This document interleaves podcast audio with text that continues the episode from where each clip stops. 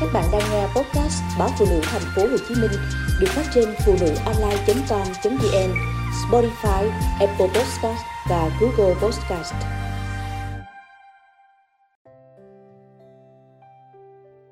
Cặp bồ hay có con tùy ý, miễn đừng ly hôn. Anh với chị lấy nhau qua giới thiệu. Anh là dân công trình, vắng nhà quanh năm. Gần 30 tuổi mà anh vẫn chưa một lần dắt ai về nhà. Chị là em của một người mẹ anh quen trong thời gian bà nằm viện. Bố mẹ gọi anh về dục cưới. Khi ấy anh vừa quen một cô, nhưng không đủ sức phản đối quyết định của gia đình. Cưới buổi trưa, buổi tối anh đã có mặt ở công trình với tiếng thở dài. Một tuần sau, chị theo tới. Ở nhà anh tỏ thái độ thế nào cũng được nhưng đây ở cơ quan, anh dù sao cũng không làm lơ chị được.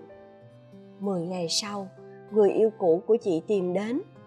Anh nói, anh chưa chạm vào chị, nếu hai người còn yêu thì cứ đưa nhau đi. Nhưng chị đã chọn anh, kề anh lạnh nhạt, chị thản nhiên theo anh khắp các công trình. Ba năm sau, con gái anh chị chào đời. Con gái anh nay sắp tốt nghiệp đại học. Từ ngày có con, chị thôi không đi theo anh nữa. Anh mua nhà cho hai mẹ con. Một năm anh về hai đến ba lần. Anh cũng chẳng quan tâm chuyện anh bạn cũ của chị vào chơi, ở trong nhà gần một tuần. Cũng chẳng nói gì, khi có tin, chị bị vợ đồng nghiệp đến nhà nói chuyện phải quấy. Anh nói, hơn 20 năm đứng cạnh nhau, trên tờ giấy kết hôn anh đã đề nghị ly hôn không biết bao nhiêu lần, và lần nào cũng thất bại. Khi thì mẹ anh khóc lóc đòi chết. Khi thì chị nói sắp được cơ quan, cơ cấu vào ghế tổ trưởng. Khi thì con gái còn nhỏ lại quấn ba.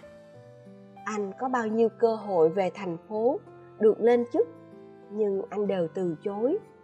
Anh lang thang hết công trình nọ đến công trình kia như một kẻ tu hành anh nói, anh có lỗi với chị và con gái.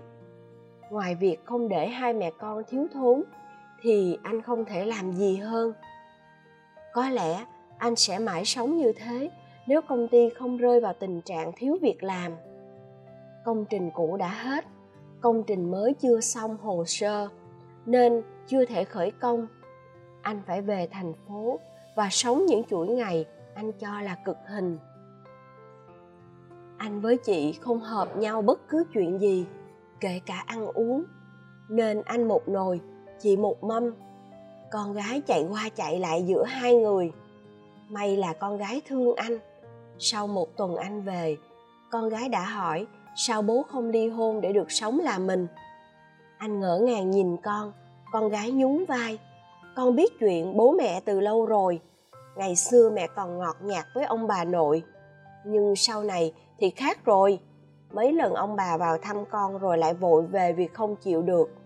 Ông bà nội ân hận vì ngày trước ép bố phải lấy mẹ. Mấy lần con về bà chỉ khóc. Con thương mẹ, nhưng con thương bố hơn. Con nghĩ bố nên cứng rắn đưa ra quyết định đừng lo cho con và cũng đừng lo cho mẹ. Không biết vì sao vợ anh biết được cuộc nói chuyện của hai bố con. Anh còn chưa làm gì thì đã chịu những đá thúng đụng bia mặt nặng mày nhẹ của chị.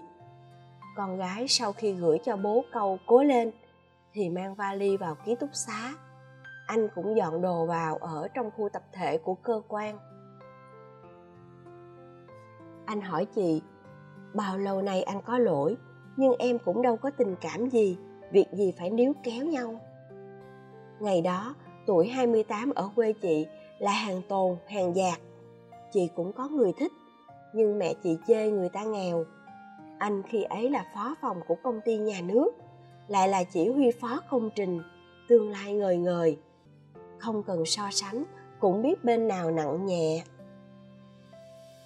Chị ngồi dũa móng tay, anh biết anh có lỗi thì cứ xin lỗi đến cuối đời đi, sao còn đòi ly hôn?